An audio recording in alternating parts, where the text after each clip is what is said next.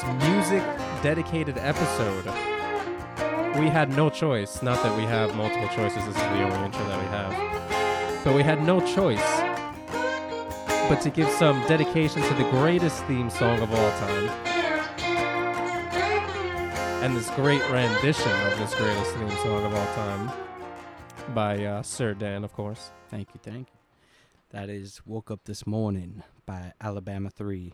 Uh, yes, it is. And uh, if you didn't catch on by that little, uh, I don't know what you want to call that, preamble, interlude, uh, this episode we're going to dedicate all to uh, to music uh, throughout the show. Uh, we're really, Dan and I, we, we kind of zeroed in on some songs that we both personally like and think really, you know, elevate some episodes. But we're going to have at least one more, maybe multiple episodes. Yeah, and uh, way too many songs. yeah, way too many. And in one of those, uh, we're gonna tackle, you know, more about woke up this morning. But definitely, just wanted to say, of course, we agree. It is the greatest theme song of all time. yes, of course. And uh, everybody, yeah, the one thing I will say is the w- the the one thing that speaks to how great it is and how great people, uh, how much people feel about it, is uh, no matter how many times you watch it, it Oh, seems like you one, can never skip it. you can never skip it, and it makes you, it makes you feel good every oh, time. Yeah. Does it? It Gets does you it. in the mood. It gets you in the mood. It's Yes. it, it is perfect. oh yeah. So we will pause or put a pin in the rest of that discussion for another episode because we have a whole bunch of songs and uh, we're gonna try and go in order for you. Uh, maybe chronological order. yeah, maybe bouncing around just a little bit because as you know, as as we'll talk about, The Sopranos actually bounce the songs around a little bit, so it's a little difficult to stay in perfect order. Yes. But uh, we think you will enjoy this if you are a fan of the songs in the show, because l- like many other people, Dan and I both believe. Uh, the songs in many instances are you know perfectly chosen, chosen for a reason. You know, elevate the scenes, elevate the storylines, and um, really serve as as a great kind of underscore as to what we're seeing. Yes, sir. So we will start off uh, one of uh, one of the ones that I kind of enjoy. Dan definitely enjoys also. There's definitely a lot of overlapping, but you can basically, as we put together our list, if I'm talking about it, it was kind of pinpointed by me. and if Dan talked about it, guess who pinpointed it? Yeah. So we're gonna go with uh, we're gonna start right off from the shoot in the pilot. Uh, it's kind of more in the middle of the episode, I'd say. Eh, maybe a little early-ish to middle. Yeah, Um, yeah, and that is Still's going to get the gabagool. right. That is uh, Rumble by uh, Link Wray, and uh, the thing that is definitely most interesting about it, which Dan was, uh, I think he was the one who pointed out to me first, but um, the song, the title Rumble, um, you know, implies a fight, implies fighting, kind of war, kind of you know a, a big fight. It's like an old gang gang term, gang slang Right. for uh for uh for a little uh fight in the yard. Uh, juvenile delinquents getting into a you rumble know, out there. up your dukes. All right. So uh, for a while, or for a long time in the U.S., the, the song was actually banned just because of the title, because it's it's and it's an instrumental song. So Yeah. uh, we kind of joked about it. A lot a lot of trouble for a song that doesn't have any lyrics is really amazing. Pretty crazy, yeah. Um, but it's this interesting. instrumental is gonna cause fight. Ban it from the radios. but it's definitely interesting for a couple reasons. One, uh, just when it's when it's used, uh, as they're sitting outside of what is not Satriale's. It is uh, Centanni's. Centanni's. Centanni's, yes. Centani. yes, uh, the Hundred years in Italian. the Walmart Satriale's, if you will, even though it's actually a real location, so it's really not a Walmart Satriale's, but nevertheless, and uh, they're having the conversation um, w- about the the kind of war that's going on with the garbage routes, Barone and uh, Emil Or, uh, Kolar. Kolar, yeah. yeah, Kolar. Yes, and Dick Barone's involved, right? Yeah. Right. So we kind of have a, a, a war kind of coming on, or a rumble, you might say. So it's kind of fitting A in that- rumble of sorts. Yeah, right. It's definitely fitting in that regard. And the thing that I, you know, just feel about the song is that even though it has, at least as the U.S. implied, this kind of fighting undertone, which I don't know if that's really what they were thinking as the song was being put together, but it it definitely has this kind of midday kind of slow kind you know as they're as the guys are sitting around having their uh, their their cups of coffee a cappuccino it might be you know, espresso. right it's a The midday mispronunciation. it, it, it looks like uh, it doesn't look like it's the dead of uh, dead of uh, summer because the guys aren't dressed uh, dressed like that it's like a casual mid afternoon, probably ni- nice weather, and it just kind of fits the vibe, gets Oh, it yeah. fits the mode or the the the flow, the mood, and yeah, I, fe- I feel like it's been um, used in a lot of like pop culture and what a lot Definitely. of shows and maybe some movies. I know it was used in Pulp Fiction in a prominent scene with them smoking in the uh, Jack Rabbit Slim's. mm-hmm. And I don't know if it's that, but for some reason, every time I hear that song, I think about smoking. I don't know. Mm-hmm. It's just like I think about like a smoking scene, And that is another- there just smoking, just like kind of slow. Bam, but that's bam, another like you know slow play. The the vibe isn't quite so you know easy, even though I wouldn't say it's necessarily easy in this scene either, because they're kind of talking about you know what are they going to do to handle this. yeah, and i- i- in uh, Pulp. Fiction, there's there's a lot of underlying tension going on, but at the same time, it's a very slow play, so yeah. it definitely has a little bit of that feel. And uh, yeah, so right out of the shoot, that's that's one that I'm I'm a fan of. Oh yeah, same here, same here. Uh, next one up is uh, one I chose from the next episode from uh, 46 long, from uh, the end of the episode. Actually, the first time Tony beats up Georgie with the telephone Mm. when he's having a little trouble with the phone, and uh, the song playing is "Battle Flag" by Pigeonhed. They're a little uh, duo out of uh, I think Seattle, Seattle-based musicians, uh, c- consisting of. Uh, Steve Fisk and Shawn Smith. Uh, little nice duo they got there. A little Mhm. nice kind of electronic, kind of rappy little song going, like kind of '90s alternative vibe to it as well. But um, yeah, I don't know. I, I love the vibe for the song. I don't um, Mhm. I don't know about you, but uh, that one, uh, especially just Tony beating Georgie the first time. I mean, I mean that that becomes a classic. Uh, you know, just anytime Tony beats on Georgie, it's you know. Oh, that's. I mean, that's you for know, sure. uh, not good that he's beating on him. I mean, Oh, but it's one of it's those laughable things. because it's you know it's Tony's Tony's punching bag. You know, right. that, uh, that's the uh, first time we hear of uh, uh, Shawn Smith song too, because we get a couple mentions later on of Shawn Smith in uh, some prominent mentions because he does some pretty big songs later on. But um, yeah, that one uh, is a personal favorite of mine. Mm-hmm. I like uh, I like listening to that like at night driving along. You know, was a Mhm.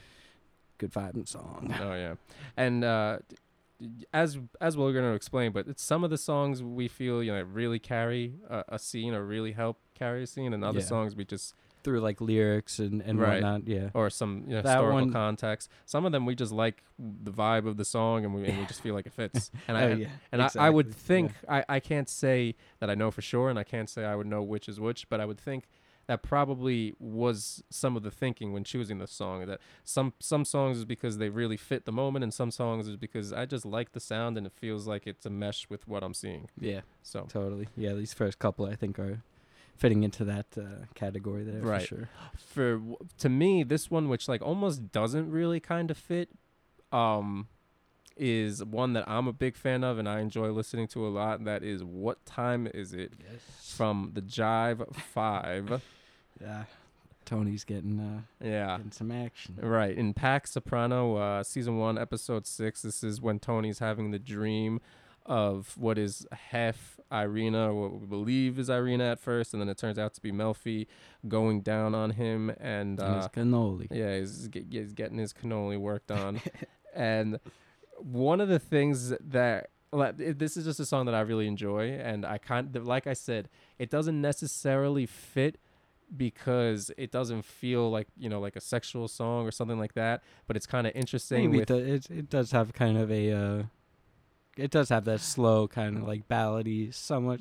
I, I could see it maybe. Maybe Well, to each their own, May, uh, you know. Maybe not for the. I don't know. I mean, you know what, what what turns you on is not for me to say I mean, not so, not, not know, saying it. you know, no, no, not if the. Jive Five do, do it for you, then oh, by all means. oh, don't get filthy about it. but one of the things that I find uh, slightly interesting, besides, like I said, just enjoying the song, is uh, the the time TikTok. You know, they have the the the line TikTok, listen to the clock, and you know the song. What time is it?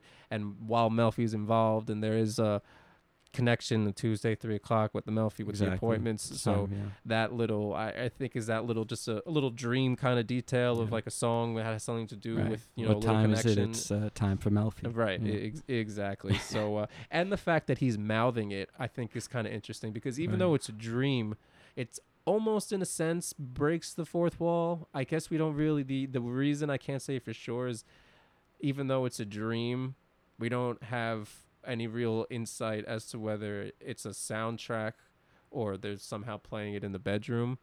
I like Tony's hearing that and his yeah Tony's uh, Tony's dreaming that yeah. Right. I guess he's just Yeah, dreaming it. Is is just all that it is. He Yeah. He likes uh, he likes oldies as well as classic rock. So yeah, Yeah. he's just dreaming it as well. Yeah. And hey, That's a good point. I never really thought. of that. Yeah, I was. I was thinking about it as I was you know putting Yeah, it together for, for this list. Yeah, I, I was like, huh, yeah, that's a that very point. so. But I guess because it's a dream, the all uh, all bets are off. We don't necessarily need to have any Yeah. visualization of it being played somewhere. very true. So, one more for moi that I am a big fan of. For you, there it is. And that is You by the Aquatones.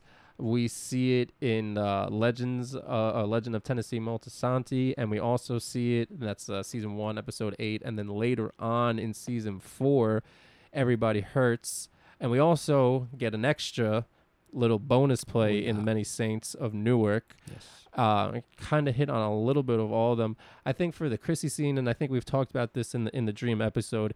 I think it Right. just it, the the lyrics don't necessarily fit so much because it has it's kind of like a sad breakup, heartbroken yeah, for, song. Uh, it fits later on. Right, it yeah, fits later sure, on. In the other for- two examples, you know, kind of lyrically much better. Oh yeah, but it has sure. kind of because Christopher has kind of like a ghosty feel in that in that dream, and it's an eerie kind of feel And it- yeah, and uh, you know just uh, the lyricists of the Aquatone.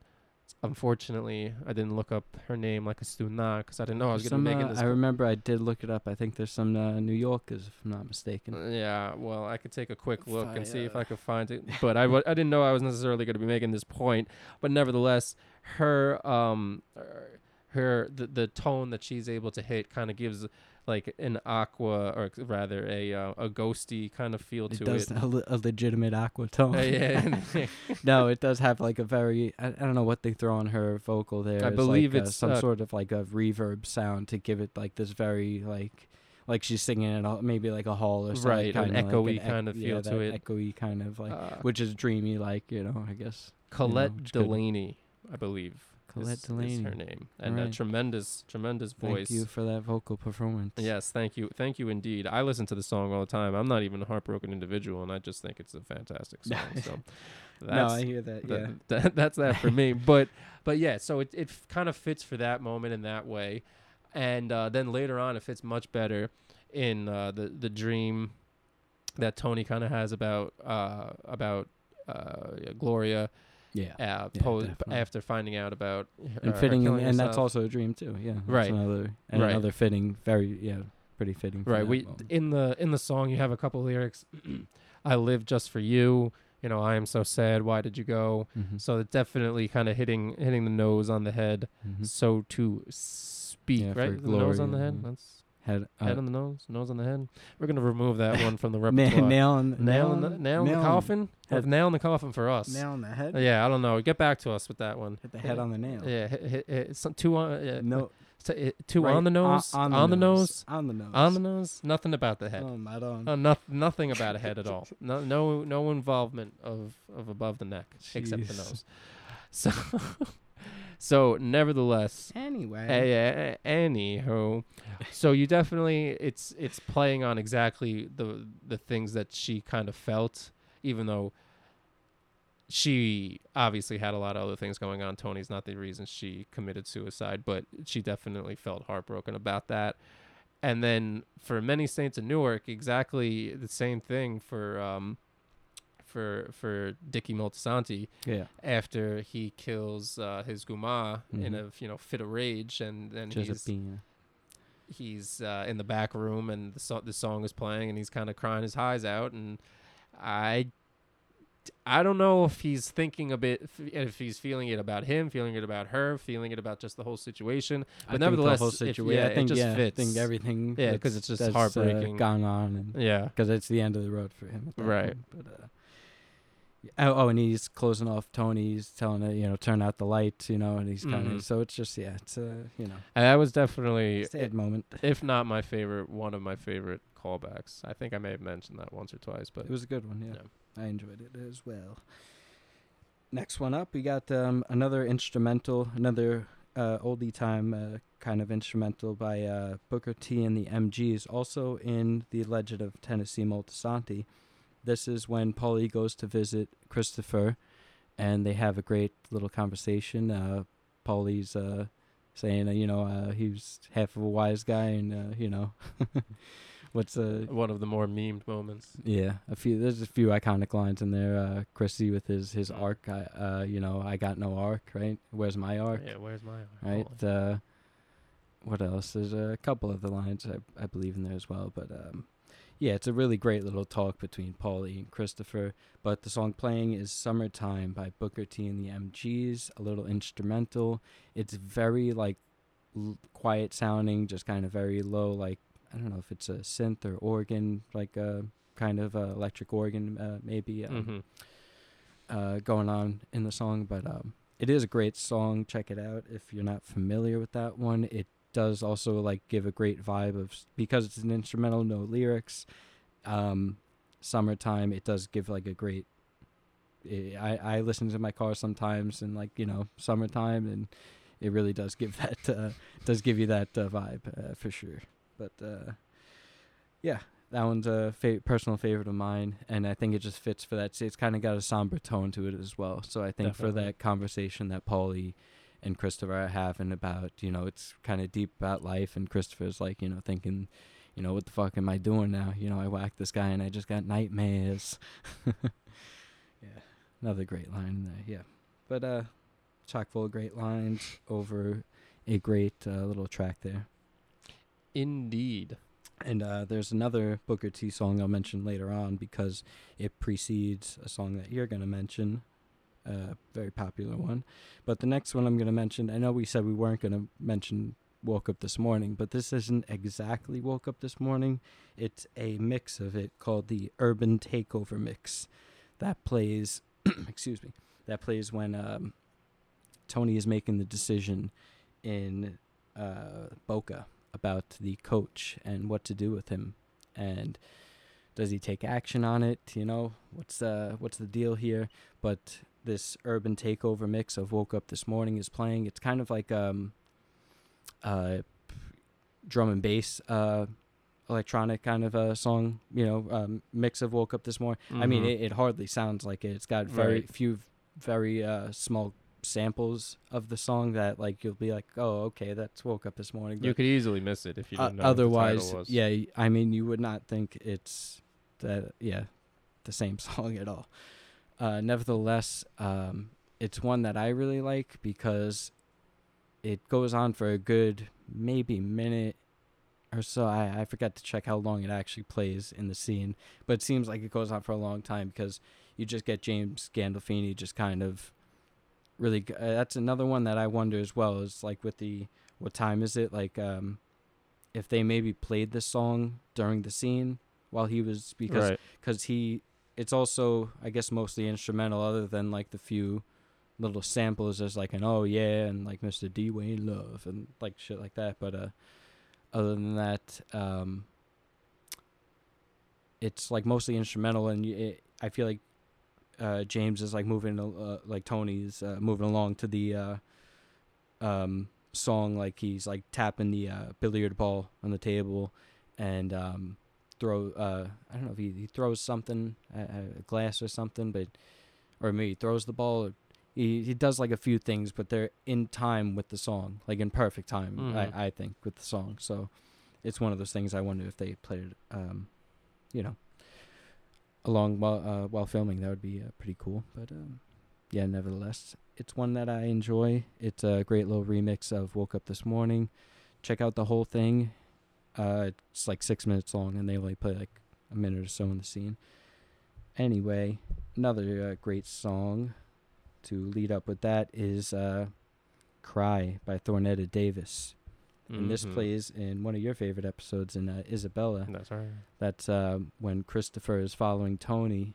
Um, uh, he's a little nervous about him. You know, he's kind of checking up on him, and he thinks, uh, you know, not uh, not everything's all right with Tony at the moment. So uh, he follows him where Tony's going to Melfi's office to his appointment, and Tony is also unknowingly being followed by uh, his uh, hitman there. And uh, Christopher kind of saves and blocks him, but you got the song by Thornetta Davis "Cry" playing, and um, I really love the lyrics for the song because I think this is one of these moments where, um, yeah, the lyrics really kind Mhm. of uh, por- pertain to the plot that's going on. It's um, like ano- an- another mother cries for another lost child, uh, kind of um, sounding like uh, Olivia, you know, crying for a lost child. But you get to the chorus of the song, and the lyrics go like, "I wonder if you cry at midnight."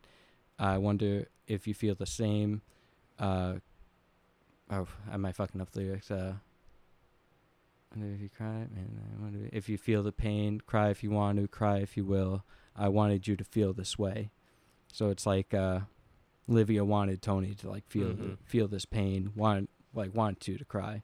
And Tony's kind of feeling down and out of it, like uh, you know, and then he's feeling way more. Uh, well, a little. Uh, I guess uh, jolt of adrenaline after it happens, but uh, kind of like, oh, my old mother wanted me whacked, you know, like kind of like uh, he's feeling that pain. I think, you know, but um, it's a great little uh, tune by Thornetta Davis. Um, she does have another song featured in the show. Uh, just a little brief mention. It's uh, "Funky Drummer Boy" in uh, "To Save Us All from Satan's, Satan's Power." When Tony catches Jackie Jr. in the strip club, and it's a kind of it's a funky version of uh, "Little Drummer Boy," sort of the Christmas song, you know, uh, Mhm. bum, bum, bum, bum. A favorite of mine. And then yeah, and Tony takes Jackie into the bathroom and uh, he gives him a he gives him a rumpa bum bum. Yeah. to follow up uh, with "Cry," another great song from Mhm. Isabella. Yeah, we have a little Isabella marathon going on here because we have a, a third one coming up. But A couple Uh, great songs. yeah. episode. but There are a few episodes like that where they're they're just stacked with great Yeah, songs. definitely. happens. yeah. And there are a few episodes like this where "Tiny Tears" by the uh, Tindersticks in as in Isabella is used multiple times throughout the episode, and I find that really interesting, just because I think artistically it's kind of a cool thing that you don't see to use too often, and I think they pull it off um, a lot really well. Where either that bringing the song back can either tie the episode together in some ways, or in another song that I'm going to reference a little bit later, uh, the same song can kind of evoke different emotions, which I think is really interesting. It's great work by the artists, and it's great work by uh, David Chase and whoever else is involved in, in picking the music and, and kind of seeing that together. I think it's just like a great artistic vision. And uh, you see, or we first hear Tiny Tears starting to play when at the pretty much at the very beginning of the episode when Tiny, uh, Tiny, Tiny Tony, when Tiny Nice. Tony uh, twinkles into the bathroom for the hit the toilet. Uh, a when lot of these, yeah, when Tony goes into the bathroom after seeing Isabella, and he takes his medication, the music starts playing.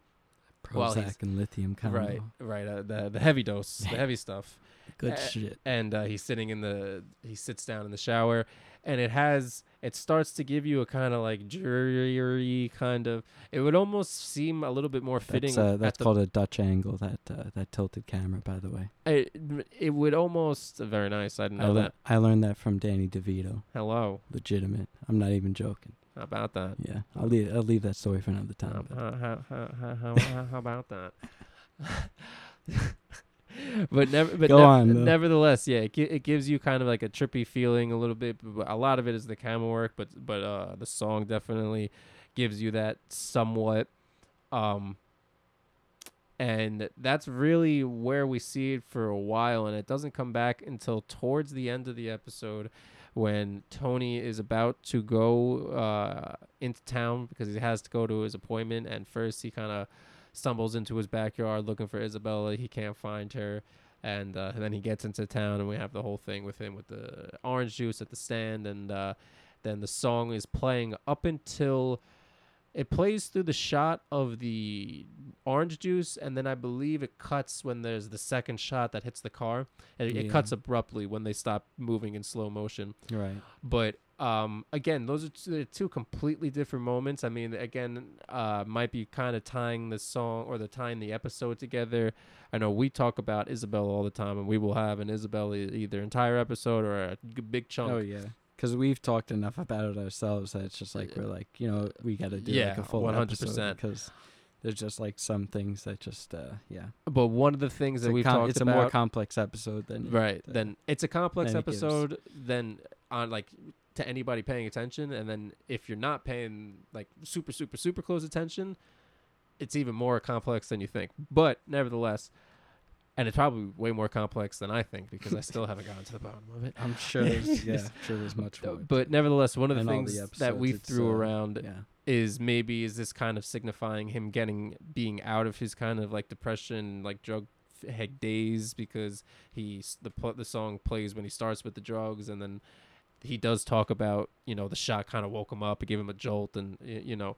So it's kind of interesting to look at it from that perspective. Again the same song two completely different moments. One he's like kind of you know drifting off into la la land. The next one he he's being shot at trying to get you know trying to be assassinated. Yeah uh, totally. yeah, so well I uh, guess he's still on, I mean the shots take him out of La La Land I guess. Right. I guess right would would be the idea behind that possible theory, but on its own, just a great song.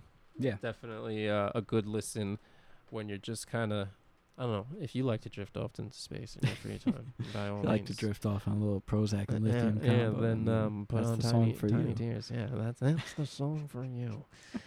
And uh, the the last from Isabella at the very very end of the episode, and, and it's one of the songs that to me uh, is a theme in The Sopranos. They were masterful at ending the show with a great song oh that just hit, makes yeah. th- that makes you like as the credits are rolling or as the final few seconds that just make you say, "Oh my god, this show is so good," because they just hit on everything, like every little detail. And uh, this is this is one for me, maybe the first one. I feel free uh, Mhm. by Cream. We Mhm. hear it at the very end of the episode when Tony is outside in the yard uh, calling Melfi, and he uh, he says to him, or he says to her rather, uh, "When I find out who took a shot at me, I'm gonna feel even better because he he says we're gonna be done with the drugs, done with the lithium, and um, the camera kind of pans away, or we get a we get a cut to a, a far away camera."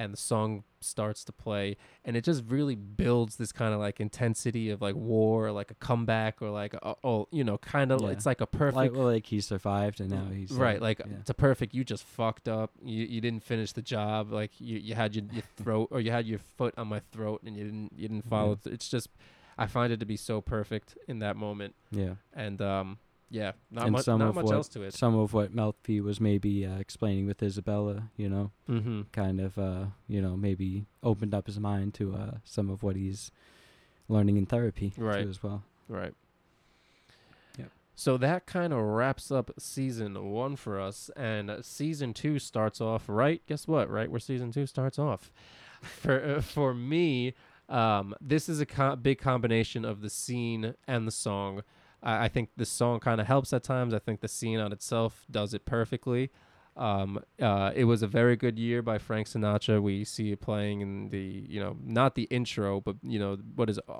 almost a second intro for the the first episode of season two, and it's it's so perfect. And um, I believe on Talking Sopranos, even you know, uh, Michael Imperioli even said it's like I think he said uh, it was a grand, you know, kind of a grand re-entrance that they had after gaining so much popularity. Yeah, And it the- feels like it. right the, sure. the the song combined with what you see the characters doing Mm. combined with the kind of moving at like a slow motion kind of pace and you know seeing everybody back in their back in their habits back in their habitats being reintroduced and yeah it just really even when you're binging the show and you just go immediately from the end of one right to two it's like ah they're back they're back and they just they did it so Yeah. perfectly um, showing showing every character. And but just, yeah, uh, it's just it's just it's and to use Frank Sinatra, who's you know, you know, uh, what what is it? Uh, the chairman of the board, Chairman of the Uh, board. right? And he, you know, oh, he, he- had a lot of yeah. Blue, Right. Oh, blue eyes. and- uh, right. He had a Hundred- lot, hundred but, nicknames. but yeah. there are a lot of people who would say, you know, he was the top of the top. So Sure. it- you kind of does Paulie call uh, Frank uh, Jr.? He called chair boy of the board. I Yeah, yeah, he- he goes, oh, chair boy of the board. I, I, think- I think he's- tremendous right? stuff, something like he- that. Yeah, I think that's what. But uh, Paulie ball buster. it's it's definitely it's definitely great and there are a couple and they might be more coincidental and maybe they they kind of line up that way because they figured why not but a couple little interesting you know lyrical plays with what we're seeing on the screen uh the line uh village green we hear that as soon as Tony's pulling the money out of the bag that Ray brought him into the back of the Bing. Uh, later, uh, perfumed hair is sung uh, when we see uh, first Sill in the mirror looking both he's looking at a suit but you know Sill hair come on. And then it cuts immediately to uh, AJ also in the mirror combing his hair Right. having a kind of awkward preteen what am I doing here? And Oh, um probably the bigger one to me or the biggest of the three was uh blue blooded girls of independence mean of independence means uh, as we see Meadow driving with Tony, she's not doing a very good job of it in this moment. she actually runs over a cone, but we're Yeah. definitely we're seeing But like she's showing some independence. right, exactly. This is the beginning of her independence, and we we definitely see that's a big theme of season two. Definitely a big uh big theme of it. So uh, yeah, I for like I said, that's that's one of those that you kind of have a little bit of both. Sometimes it's just the vibe, sometimes it's the lyric. This this is a little bit of both for me, but perfection in my opinion. Yes, yes, definitely. And uh, to lead on with that, we got another. Uh, actually, got a couple of uh, from from the first episode of season two. Um, we got "Smoke on the Water" by Deep Purple, a uh, ultimate classic rock song. I mean, this one's way up there in my opinion. I mean, I don't know what it ranks on like the top, you know, oh, top 100, whatever. But hey, for me, I think it ranks up there. If you're a guitarist out there, I know you'll agree with me. It's like one of the first songs you learn on guitar or want to learn. You know, that's a Mhm. pretty iconic riff. But Tony's rocking out to it, driving through, looking at the Jersey, uh, you know, kind of some decrepit uh, Jersey area. I don't know. It's like Yeah. um, some rundown buildings. Doesn't doesn't look too hot over where he's where he's driving at. But uh, nevertheless, uh, anyway. the lyric, uh, well, what am I saying? The lyric, the song cuts out, starts uh, skipping uh, old CDs. You know, you guys remember? I don't know. People don't really deal with that nowadays. I mean, I definitely remember. I mean, I still listen to CD. I actually, I mean, my car's not that old, but it still has. It's probably one of the last, you know, newer cars to have a CD player in it. I mean, you know, it skips sometimes, but uh, you know, nowadays everything's fucking Just Bluetooth. driving or a whatever, 91 you know? Corolla. Don't let him lie to you. No, I'm just kidding. oh man. But uh, yeah. Anyway, CD starts skipping uh, right at the lyric. Um, well, I'll give you a little backstory to "Smoke on the Water." Uh, they wrote that song about um, they were doing a little uh, tour and they were playing with Frank Zappa and the Mothers, and some guy shot a flare gun and it burned this like little cu- uh, club to the br- to the ground, as the lyrics say. But um, yeah, uh, that's how the story goes. But uh, Frank Zappa and the Mothers, that's right where the skip happens. Frank zap, zap, zap, zap. And Tony starts smacking the shit out of that fucking CD for the dashboard and uh, crashes the car. And then it continues on Zappa and the Mothers. And I think a follower had, if I could pull it up, I mean, it was a probably a couple of years ago. I think some follower had like mentioned that connection to us that maybe the mention of Mothers yeah. Prompted Tony did, to pass out. And I was like, that's pretty Very good. Nice. I mean, I've known the song and lyrics for long, and when I heard it, and you know, didn't really put that together on first listen. I was like, you know what, that makes sense. So, Mhm. uh, follower, if you're listening, thank you. But uh, whoever you yeah, are. it, it it was a good call, um, for sure. Um, I th- I think that definitely yeah, to it me, makes I, sense. th- I I think you know for definitely makes sense. for that moment too because Tony's um, out of his therapy with Melfi at the moment, Mhm. and then the crash actually prompts him to call Melfi, say if I ever got into an accident, you know, I should, you know, or not call. He, uh, does he? Uh, get her in the diner. Right? Mhm. So yeah. Um, and uh, a little other brief mention: "Smoke on the Water" does play much later on in the show when uh, Tony's in the hospital. Carmela plays "Smoke on the Water" for Tony on that little CD player because he loves that song. Good thing it didn't skip. Yeah. He may, I mean, it might have woken him up. remind him Might, of might have woken him up. He would have fucking smacked it, smacked the CD player. But yeah. Anyway. Yeah, there's one more from the uh the first episode of season Right. two, and uh that is songs. "Time Is on My Side" by Irma Thomas. Again, a similar thing as to what I said about uh, "I Feel Free." To me, it's one of those things when when they're wrapping it up and they're wrapping up the episode. It's the final few seconds of the episode. We could maybe I'd say 10, 15 seconds of it Oh, yeah, as Carm- Carm is warming up the pasta, but he ends Oh, up no, no, no, he eats, he- he eats cold it cold. pasta. Yeah, he's like this is great. This is great. Oh, a He's like this, and uh, she sits down at the table going through the mail. They don't really say anything, and uh, it's great. It just has such a it- there's like a build to it, and there's definitely, you know, obviously throughout the whole show, we see a lot of tension between Carm and, and Tony. But season two, it really it really takes a There- jump there's from a season there's a, one. a great warmness uh, at the end of that scene that you, you get early on, and you do get some later on, I guess, with Tony and Carm, but uh, uh, rare as uh, I guess as time goes on, to Right. say the least. and uh the to me this is one of the ones where the lyrics are are really really key you have uh go right ahead baby. Go ahead and light up the town. And baby do everything your heart desires. Just remember i'll still be around. I know. Uh, i know you told so many times i know i told you so many times before but you're gonna come back. Yes you're gonna come back and knocking on my door.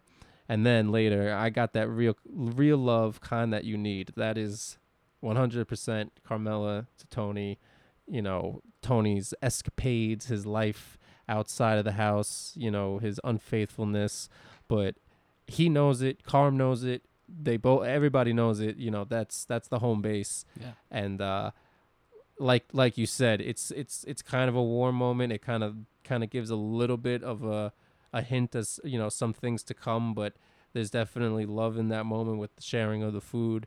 Um, but those lyrics, that's definitely they don't have to say much Yeah. because the lyrics lyrics, saying lyrics tell for the story right, for sure. Yeah. right. Which we start to At get them. times, they yeah. get into it a little bit later. I think more as the credits play as opposed to the scene. But nevertheless, Right. um, gotta gotta listen to the credits. It's like a Marvel yeah, Marvel that's movie. yeah. That's what I was gonna say before. Yes, you know what? Some of these uh, end songs, they just you know what? You don't skip to the next episode. It's just like, man, I could just sit here and listen to these credits because it's a great song. Yeah, So, exactly. happens a lot with these episodes for sure. The next one, and this is one where we have to hop around a little bit because the first sample, or more not the sample, the first hit of it that we get of that is uh, Coringrato, we get it uh, in Commendatory, Yes. and uh, what is that is uh, Benyamo Yili. Uh, Beniamino Yiki. It's tough. Where I gave it a shot. yeah, we we apologize, but nevertheless, I'm working on my Italian. So Yeah. I, I don't know. it's uh, it's a tough one, but we tried. Yeah.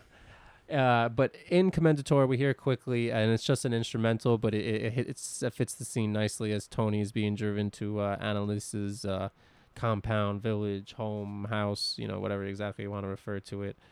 Um, Definitely a comp. Yeah, it's got like a gate. yeah, definitely a compound feel to it. Um, again, just just the instrumental plays for not too long, but you know ha- has a nice slow, of course, Italian. You know, a little bit of an elegant feel to it. We get a nice glimpse of a uh, mu- very elderly woman, very elderly woman who, you know, Dan mentioned earlier, l- looks like Livia. Has has Livia hair Yeah, and uh, her little uh, uh, little gown, I guess that she's wearing is like kind of florally, kind of the old Italian uh, looking uh, style to it. yeah, and and I said it was a cross between her and uh, what, what what's what's his name? You kill me. uh, uh, the uh, the man who who was in Kill Bill. What, what's what's his name? Uh, Da- David Carradine. Yeah, yes, they- Carradine? yes. Uh, I, I think it's a cross between uh, Livia and him. Um, so that's about that on that. But you know, just go back and check that one out if you want to maybe uh, cross-reference my work, see if you agree with the combination there. But We're gonna um, have to like get a clip. Yeah, might have to put a poll up or that- something. You yeah. know, look out for that in the coming days. That one kind of killed me because it was it was rather spot on. Yeah, I what Dan spot Dan talked about the Olivia thing first. I was like, oh yeah, let's go check this out. And I was like, you know what? I, there's like a there's a mix going on. What the hell? Cracking up Yeah. off mic right now.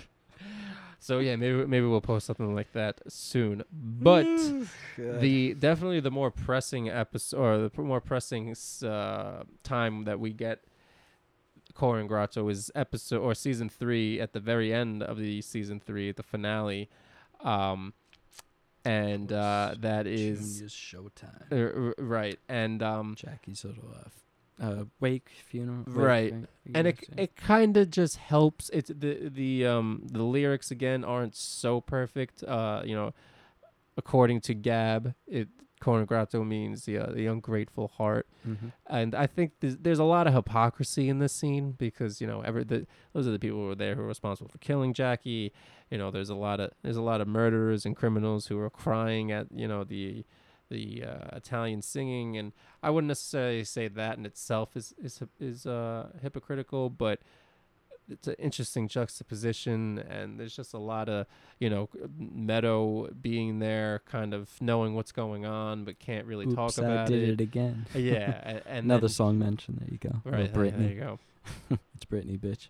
It, it just it just kind of creates helps create uh, the whole added hypocrisy uh, of the moment, and uh, you know Junior kind of in this heroic moment, and like he says he's got to beat the can coming up, and uh, yeah, it's Beat count, so now I can go to beat the can. yeah, so it's an interesting one, but uh, it's a great song, and Dominic How he performs it, he he Fantastic. does fantastic. Yeah, he tr- truly really is very good. And uh, there's a recorded version of it that is also very good. Maybe There's a few better. versions. He did like I, I found one. It was like an AOL Yeah. session. Like, Yeah, that's my shout favorite. out Just be- AOL. Just Yeah. because he old just school. because he shouts out AOL at the beginning, that's my favorite version. It's the best. Uh, oh man, aim. Yeah. Remember your old new username? Oh yeah, of course. Well, wanna bet? Wanna bet? Uh, yeah. So um, I don't even moving on, it was, s- yeah. s- going back now to season two. This is uh this is one uh, that I was talking about before, an example of how they use the song multiple times, and they evoke different emotions. And this, I think, in my opinion, is like the best artistic vision use of a song, and that's uh, "My Lover's Prayer" from uh, Otis Redding, and that is uh, in season two, episode nine, "From Where to Eternity." and it's used uh, a lot throughout the episode and um, we see right or we hear right out of the beginning when aid is laying next to chrissy in the hospital bed.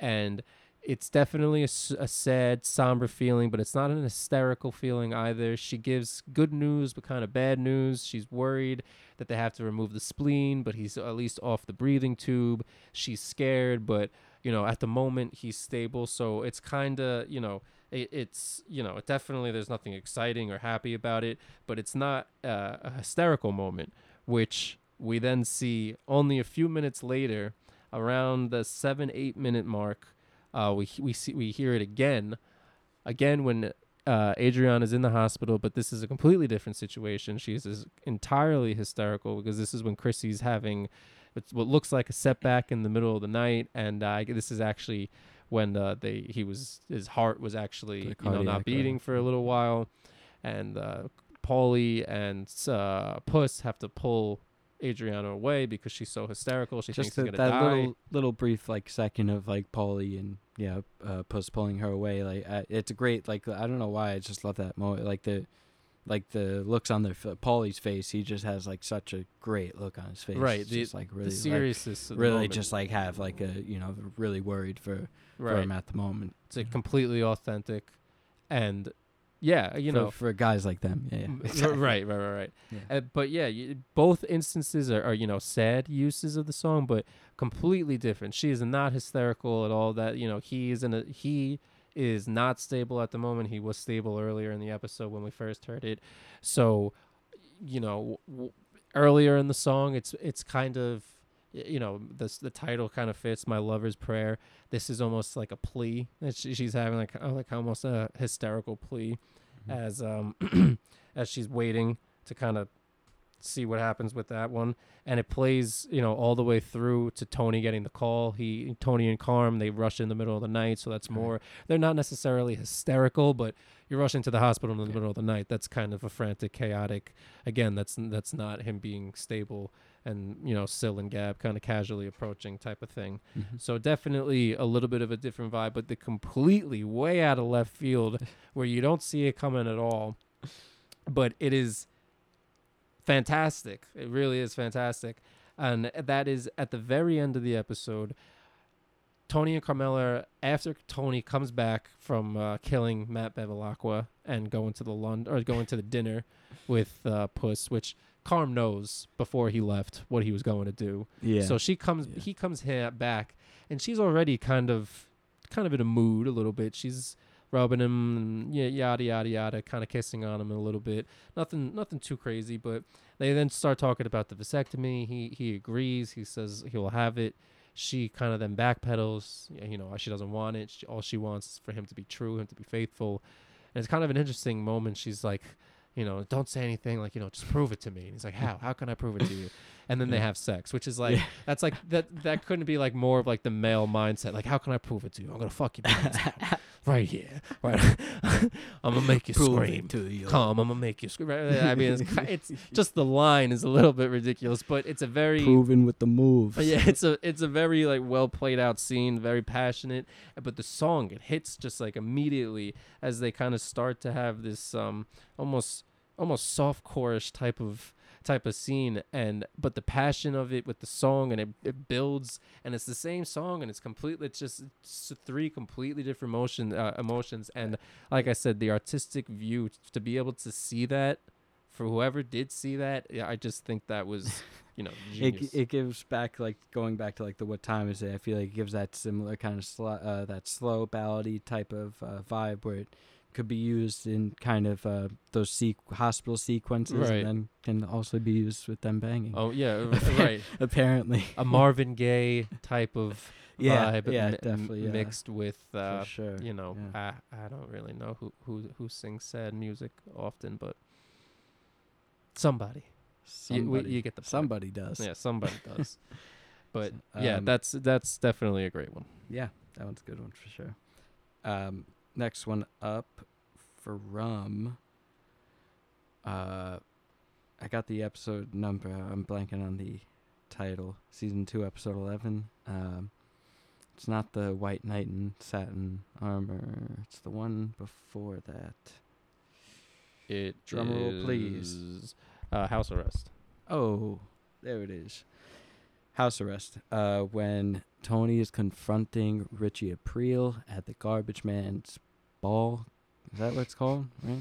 Gar- garbage man's ball. Right? Which is just perfect. right? That's it. Yeah, yeah. At the golf course. Tony's got his little golf print polo, which I fucking love that one. And um, yeah, confronting Richie about the coke. What? It's just a little coke tone. Care if you fucking work with Walmart. You know, you cut that shit out. And then he tells him off, and then all of a sudden he's sitting there. He's having his drink, his little scotch on the rocks, probably shoved in his mouth with some gabagool. Oh, Yo. hey. And then uh, all of a sudden, More Than a Feeling by Boston Mm. comes on. Starts to kind of like gradually kind of get louder, and then all of a sudden, Tony's hearing some conversations from around the room, and he's feeling a little wobbly. Get that uh, little back and forth uh, wooziness going on.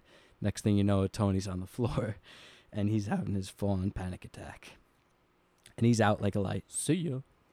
But uh, more than a feeling, he had a little more than a feeling there.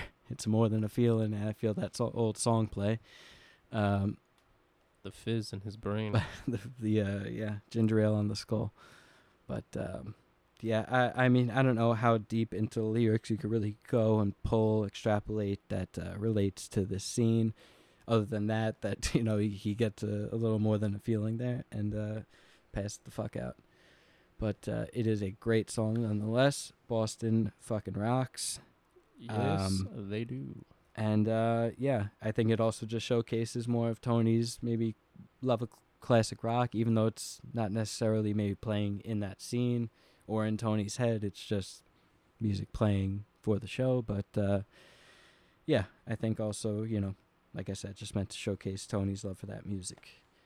And another great classic rock hit we have in Funhouse that plays by the great Tom Petty, which is Free Fallin', which uh, we got uh, got a little slap on the wrist uh, on Yeah, Twitter for, for posting that. Uh, you know, you get the uh, what is it, the fucking DM, warning. yeah. DMCA violation. you know? Yeah.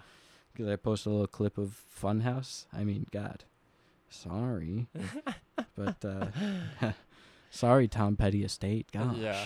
But, You- uh, they anyway, they, yeah, they yeah. tap you on the wrist and they, they tell you in a very over overly worded way that they removed the post. Yeah, it's like okay, just tell me you removed the post. Jesus Christ.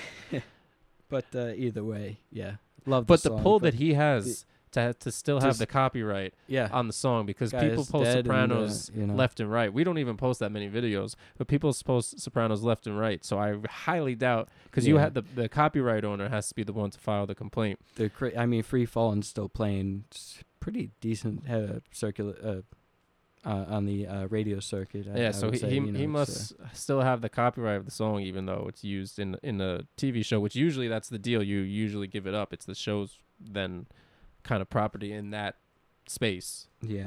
But I guess since we don't have that uh, uh, right, We don't- per, per se. we don't got those Enron connect. We don't got those Apple. I, we don't got those iTunes connections. There you go. Yeah. But um anywho to uh go with the song Free Fallin' is playing um when uh Tony is uh they're taking Puss to his ultimate demise on the boat, on the Cuban's boat. But uh they're on the way and Tony's having a little daydream at the moment and Meadows saying, Oh, she got into uh she got into um Oh my god, she mentions like so many colleges. I forget which one she fucking got in. But uh, Columbia right, yeah, Columbia, right? She's or NYU. oh my god, that's what I'm saying. She says so many colleges, I can't keep track with that one. I'm not on this And one. I'm thinking of this. I'm thinking of the scene where she sits But with I- I- Olivia and she goes through all of them. that's why I'm like, yeah, yeah. She's she says like Bowden like ten times, and they they say that, and uh, God, blank now. Point of the scene is that uh, Tony snaps out of it because he says, oh, he tells the fan, oh, I'm, uh, I got good news. I'm buying a boat. I bought a boat, and then at that moment snaps out, and it's free falling playing in the car, and uh, yeah, uh, Sill's having a little swig with uh, Puss, you know, little uh, one for the road looks like road. Uh, this looks like road, right? So Fran Felstein say, right? this looks like road. Looks like the road to me, honey. Uh, the next one, I love this one. It's another Sean Smith joint, um, called "Shake It Like You Just Made Bail."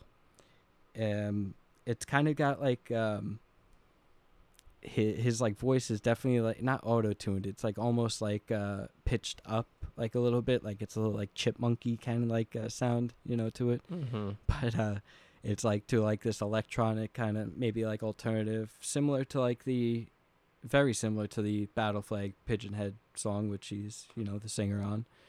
Um but uh great uh song. I, I just personally love it god i didn't even mention when it's fucking playing what am i doing what am i fucking stewing out here it's oh it's playing a great fucking scene mind you it's playing when uh chris furio and adriana are getting high before Olivia's wake funeral Another Uh, big meme. get together thing. But yeah, they're snorting, they're rip, ripping bongs, and uh, uh, great little scene. And that is to Sean Smith, "Shake It Like You Just Made Bail." I honestly, I don't know. I mean, I can't pertain that of the lyrics to anything going on with those characters, but um, since it's Olivia dying and she was going to possibly be a big thorn in Tony's side with the whole airplane ticket uh, problem and possibly testifying against Tony. Shake it like you just made bail. I mean, Tony's kind of you know shaking it like he just made. Ba- Maybe he's not Mhm. shaking it, but he's uh you know. Sir. uh, what are you gonna do? I don't know. Yeah, but um, that's one I really enjoy, Mhm. and it's a great little scene, and uh, that's all I got for you on that one. yeah. continuing with season three, uh, episode six. Uh, I forget. I did not inc- uh, ha- uh, University? university. Yes, I did include the title. How could I forget university? Maron, huh? Uh, Living on a Thin Line by the Kinks. I think. I mean, it's a really good song to listen to. Also, it's definitely got like a nice 80 vibe to it and I think that's a little bit of part part of it because it plays in the Bing, so it has a strip club kind of e feel to it. Number one, but I think there's a little bit of an underlying message because throughout the episode we see kind of you know Tracy and Meadow are kind of juxtaposed to from one another, and it's kind of the difference of you know the upbringing that Meadow had and the support or at, you know at least financial support or whatever that she has from Tony versus Tracy really having nothing coming up where she had, had uh, she was abused growing up and uh, then she's now abusing her child or she was abusing her child. And you know obviously she's involved with with uh, you know with the wrong problems, people and doing you know uh, working at a strip club. There's nothing wrong with that but she's definitely in with the wrong people. She's Yeah. made like questionable choices with raising her children. So uh, it's definitely a theme that we kind of see juxtaposed and it's kind of interesting you know living on a thin line. It's kind of a thin line. The only thing that's kind of separating that possibility for meadow is the fact that she has parents who are basically not going to allow it to happen. Yeah. and she has the financial support so that even if she made some bad decisions and got into trouble she could get out of it and uh, so the first time we hear it at the, at the very beginning when at the club when the when Tracy's bringing Tony the bread and they have the whole conversation you can't do this bread. and uh, yeah, you hear it the entire time in the scene while they're in the Bing, and then um, it plays about like halfway through the episode while Tracy's doing a routine on stage, but this scene is kind of sandwiched in between two scenes of Meadow. First, when she's out to dinner with Noah and her father, and then when they're online and Noah's telling her that she's gonna or he's gonna try and pursue the uh, restraining order on Caitlyn because he got the C plus and his dad totally freaked. That totally Yeah, freaked. totally freaked. See, um, I don't.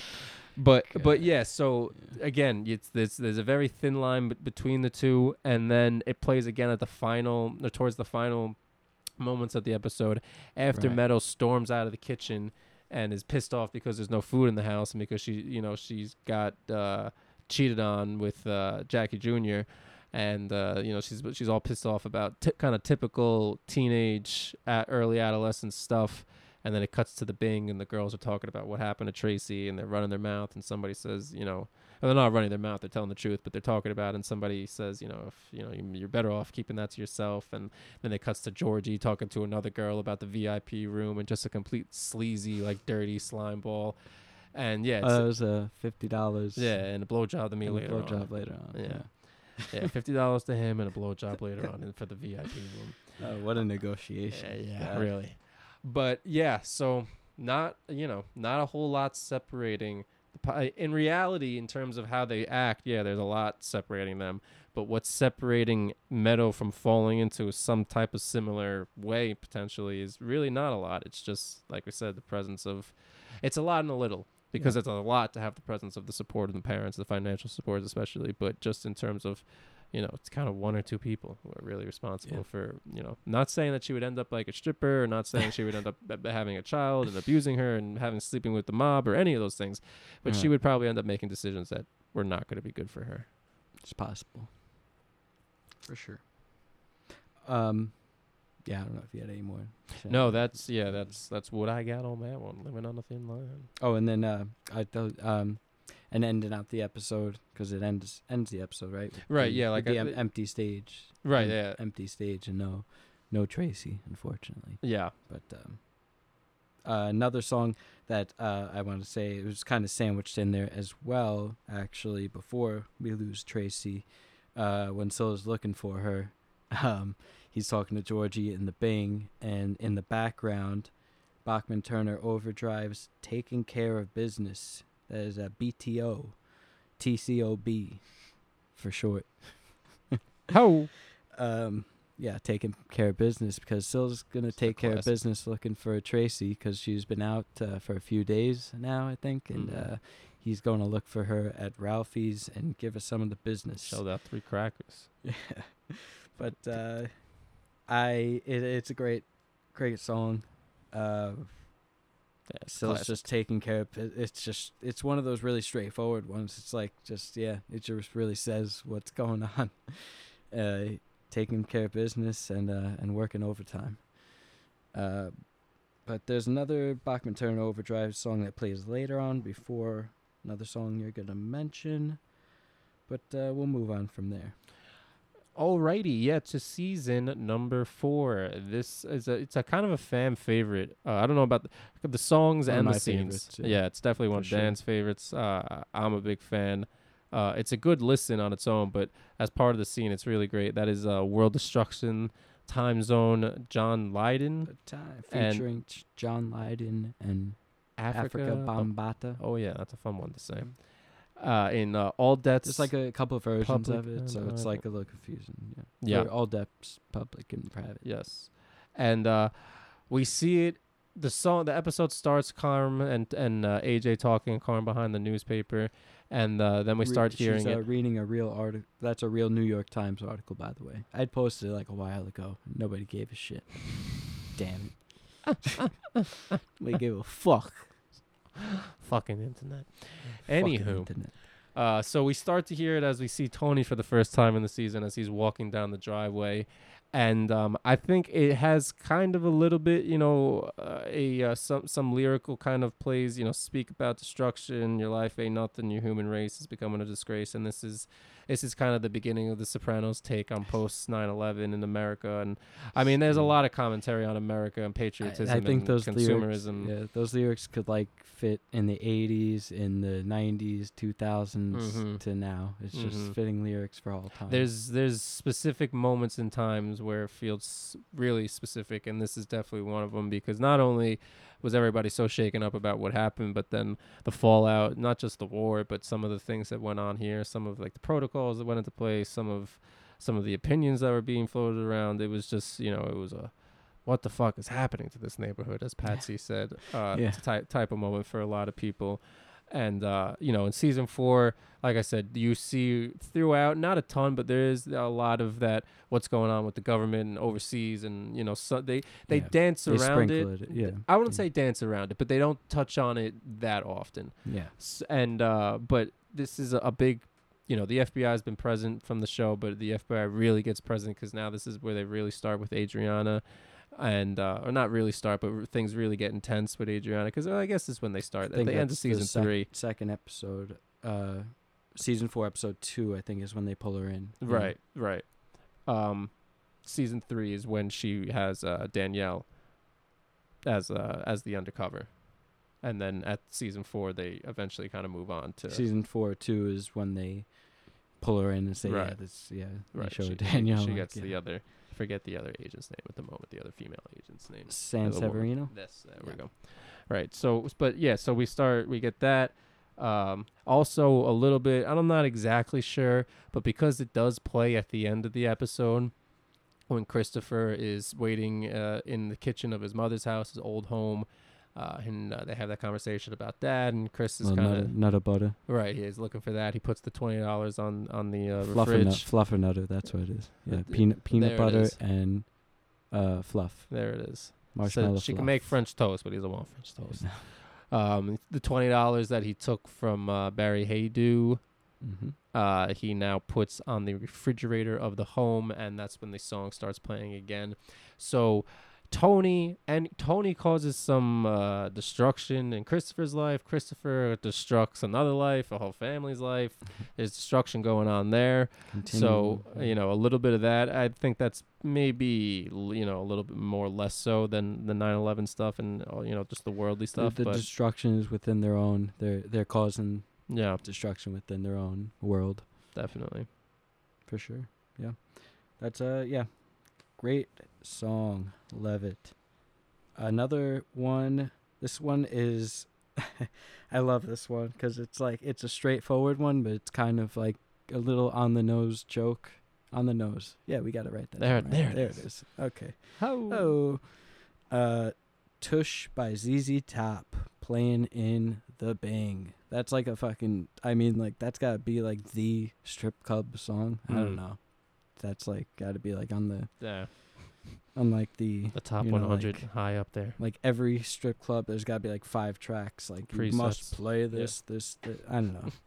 I'm going off on a tangent here, but they're talking about the Ginny Sack joke. They're talk, talking about Ginny Sack's tush, the 95 pound mole, taking off her ass, and they're talking about that while Tush by ZZ Top is playing in the background. Can't get it any more. Can't really give you any more than that, folks. That, that one's like, yeah, that one's pretty straightforward and just uh, kick-ass song. ZZ Top rules. Yes. Another one. Can't argue Great, there. great classic rock. Another great Bing song because, uh, yeah, what did we uh, mention? Uh, some Kinks, Living on a Thin Line, Mm. Bachman Turner, and ZZ Top. Yeah, you got you know Yeah, a, they lot- lot definitely. of great fucking songs. I, I saw I think somebody had mentioned that on a post we did a while back. Randomly, they said like the songs in the Bing sucked. I was like, Yeah, what? fuck you. Maybe, maybe, maybe you don't like them, but they fit the, Maybe, for the mo- like- they fit for the vibe. I yeah, I Yeah, don't know. time. I think I- most yeah. of the ones they picked are pretty fucking Yeah. good. One that That's me. definitely is a great one. Nobody can complain about this one. That is Oh Girl, Oh, of course. Girl. The Chi-Lites. Yeah. Uh, watching too much television. Shy Yeah, Lights. season four, episode seven. Again, a song that we hear multiple times. Um, this one, the artistic vision's a little bit more obvious, but still very well done.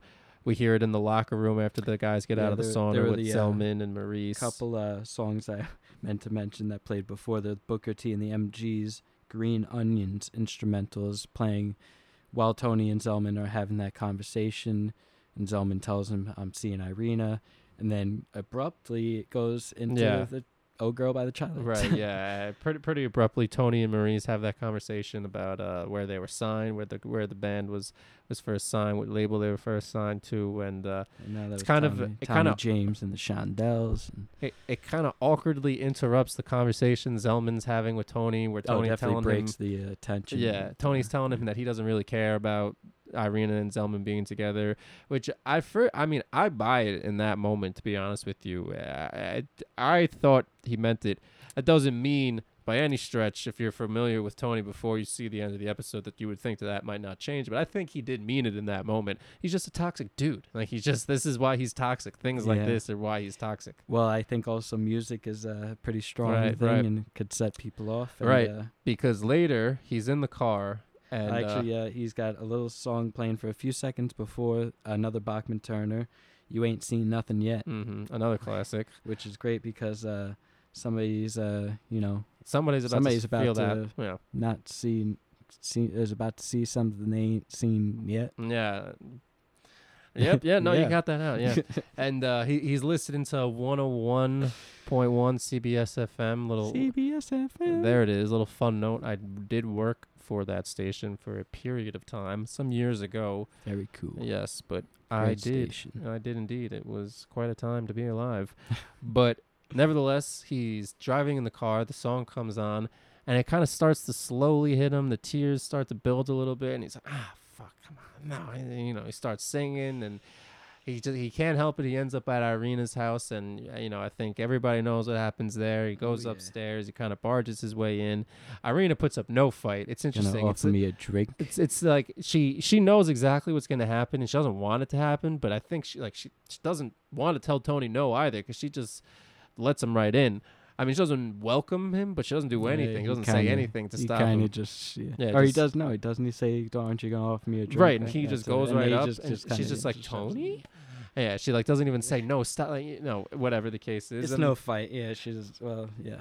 i mean what is she gonna do but Yeah, but she think, even uh, she doesn't even put up any fight She does. she's not gonna be able to actually stop him but She- well, once he starts, and yeah. Right, that's a whole nother story once he No, finally gets upstairs and starts no. the beat down on old Zelzel. And uh, yeah, that's I gotta say, um, first time watching it, not you know unrelated to the song, wasn't surprised he was there. Did not see a beating with the belt coming. Did not see that turn at all.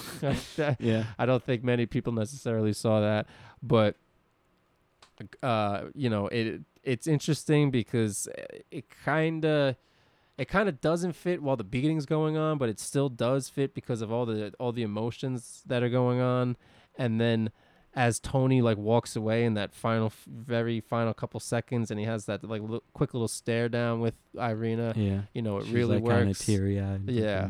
So, Yeah. No, it. Uh, but ha- it's just it's definitely one of those fan favorites. Whether or not, you know, I don't know how many people love the song in itself, but they love it in The Sopranos. They Yeah. love the episode and uh, you know all the things going Yeah. along into it. Tony, nice, Tony crying. There was a nice whole little page, song of heartbreak, and a whole uh, page of Tony crying to songs. Whole Yeah. Twitter page that was Yeah. very popular for a while. Right. Yeah. Of, uh, yeah. People doing different. I think I did a couple Yeah. little edits myself of uh, him doing it to a horse with no name. I think that uh, worked out pretty nice. But There uh, it is. Alrighty, moving on. On to the next episode, the very next episode, Mergers and Acquisitions, Season 4, Episode 8. When the Battle is Over ends out that episode. And it is by Delaney and Bonnie, a little uh, couple that uh, did a few uh, songs in the late 60s. They did, they were Delaney and Bonnie and friends. They were their friends were a bunch of other acts that would come and join them, play with them. That included like Eric Clapton, the Allman Brothers, a lot of big acts at the time. And actually, because of them, the uh, creation of another song I'm going to mention right after, uh, a little music history just to give you here, but uh, a little uh, Pod-O-My behind the music, if you if you will. But uh, yeah, so um, back to Delaney and Bonnie when the battle is over, ends out mergers and acquisitions. When Tony has that little conversation, he's um, knows somebody took from his bird feeder, and he's having a little conversation. He's asking AJ, you know, and Carmela's like, everything, you know, everything all right? Like, oh, you, you want to ask me something? He's like, no. And then ends out with when the battle is over, who's gonna wear the crown? Kind of nice little, you know, sets up this ongoing tension between Tony and Carmela, which obviously comes to a head later on in the season at the end.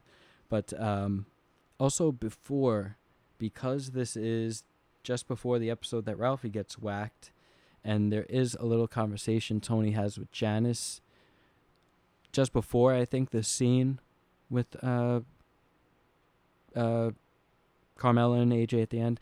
Um Tony talks with Janice about Ralphie and his sexual uh, preferences and whatnot, and there's uh, Robo Wars going on on the TV, and it's like kind of also sets up this secondary battle between Tony and Ralphie that comes in the next episode. But uh, yeah, I thought that was yeah the lyrics in that when the battle is over, who's gonna wear the crown, and there's more lyrics in the song as well that uh, uh, one time that you hurt me. Uh, I'm blanking on the rest of them now, but um, it just kind of like sets up maybe Carmela's position. Like you know, I, I I've kind of been hurt so many times now. This battle is gonna happen, and who's gonna wear the crown? Great song though, and because of Delaney and Bonnie, they were the reason that uh, another little band got together called Derek and the Dominos, and they made a very well-known song called Layla. That is Eric Clapton, uh, a few other guys, uh, Bobby Whitlock from uh, God, what was the band? Blanking out. I think I want to say Booker T and the MGs.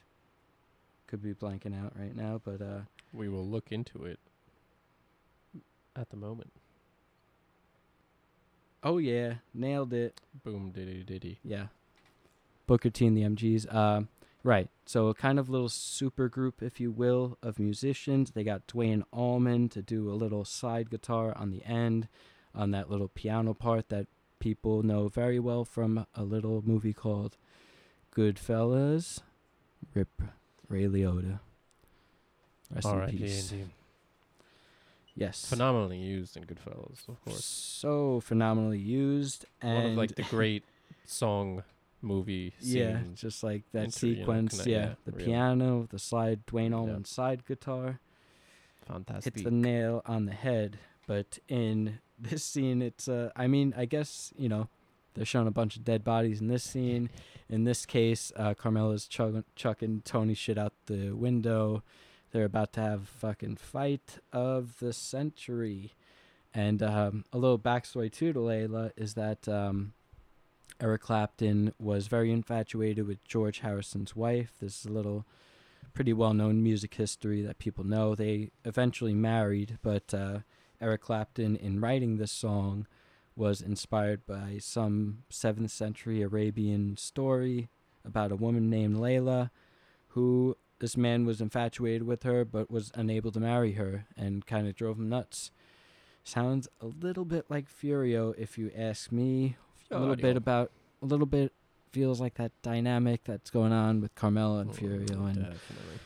uh, I get a little bit of that vibe if you ask me, but uh, I thought maybe that little connection of having that song at that very moment, Tony driving over his golf clubs in the driveway, and uh, Layla playing, he's whistling along to it.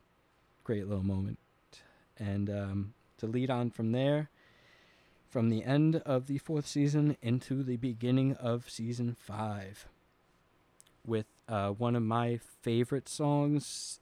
Uh, it wasn't on like my first few times around and then i guess listening to it again and getting more of i guess a vibe i mean how it fits into the scene is one thing. The song itself i just really love that but it's heaven only knows by Emmylou Harris a little country song that starts off season five. Um, i love the structure of the song. It's just got a great guitar riff that kind of uh, little main guitar riff that kind of recurs throughout the song.